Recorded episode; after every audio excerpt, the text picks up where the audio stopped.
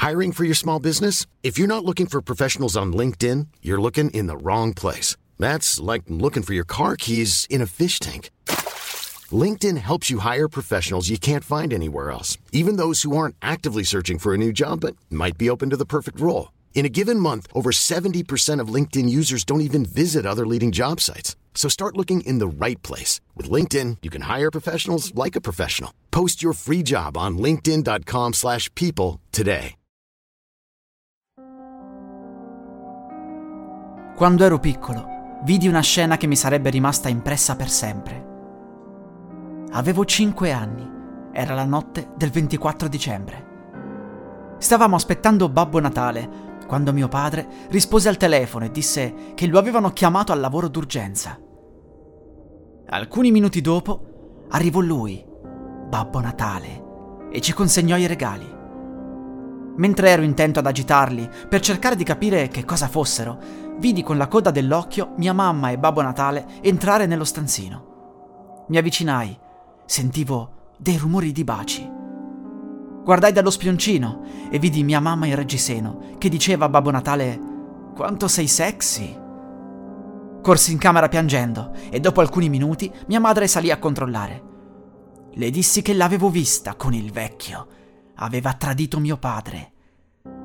Lei rimase in silenzio alcuni secondi e poi disse È stato lui con eh, la sua magia. Non è stato un tradimento. Non dirlo a papà. Non è stato niente. Se ne andò ridacchiando. Quello fu il giorno in cui iniziai a meditare la mia vendetta. Dissi agli altri miei amici che Babbo Natale aveva stregato mia mamma nello stanzino e tutti gli altri mi dissero che la cosa strana era che ogni volta anche i loro padri sparivano quando arrivava lui. Pensammo che lo facesse apposta, creando situazioni in cui i genitori si separavano, questo per poi approfittarsi delle mamme. Dissi loro che mi sarei vendicato e che avrei pianificato tutto per l'anno successivo. Babbo Natale poteva usare i poteri, per cui avrei dovuto agire velocemente e di nascosto. Una settimana prima di Natale rubai un coltello dalla cucina e lo nascosi sotto il materasso. Sarebbe rimasto lì fino al 24. Quando fu il momento, andai in camera, presi il coltello e lo nascosi sotto la maglia.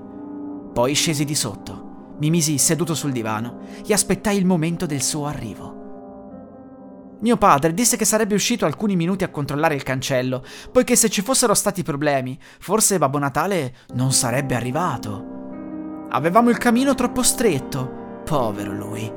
Quel maledetto era già in giro e, come previsto, aveva fatto sparire mio padre.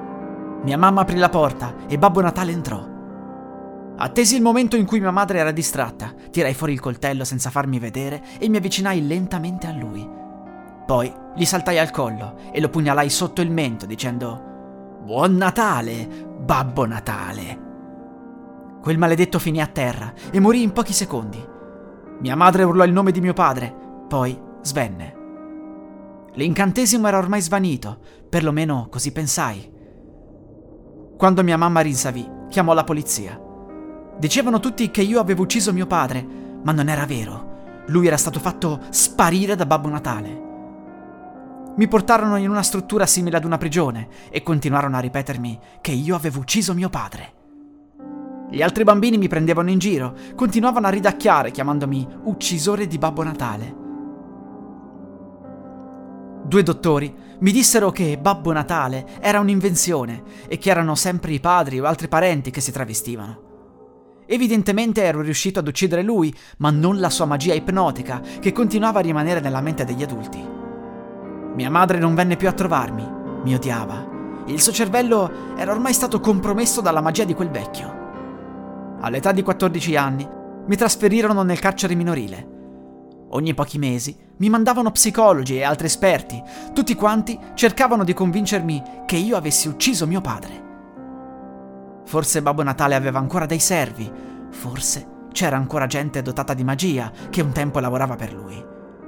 Non mi sono mai fatto fregare, nonostante mi dicessero che non mi avrebbero mai più fatto uscire dal carcere se non avessi ammesso i miei errori. Dopo i 18 anni venni trasferito nel carcere degli adulti. Anche lì continuarono a chiamarmi uccisore di Babbo Natale. Rimarrò qui dentro per sempre, ma alla fine non è così male. Non devo andare a scuola, non devo lavorare. Ho sempre un pasto caldo, un letto abbastanza comodo e un sacco, un sacco di libri da leggere. Ogni anno per Natale divento aggressivo. È il periodo peggiore per me. Spesso mi mettono in isolamento perché aggredisco gli altri detenuti. Eppure mi sento al sicuro qui. Se uscissi là fuori, i servi di Babbo Natale potrebbero vendicarsi, potrebbero uccidermi. Chissà se da qualche parte là fuori mio padre è ancora vivo.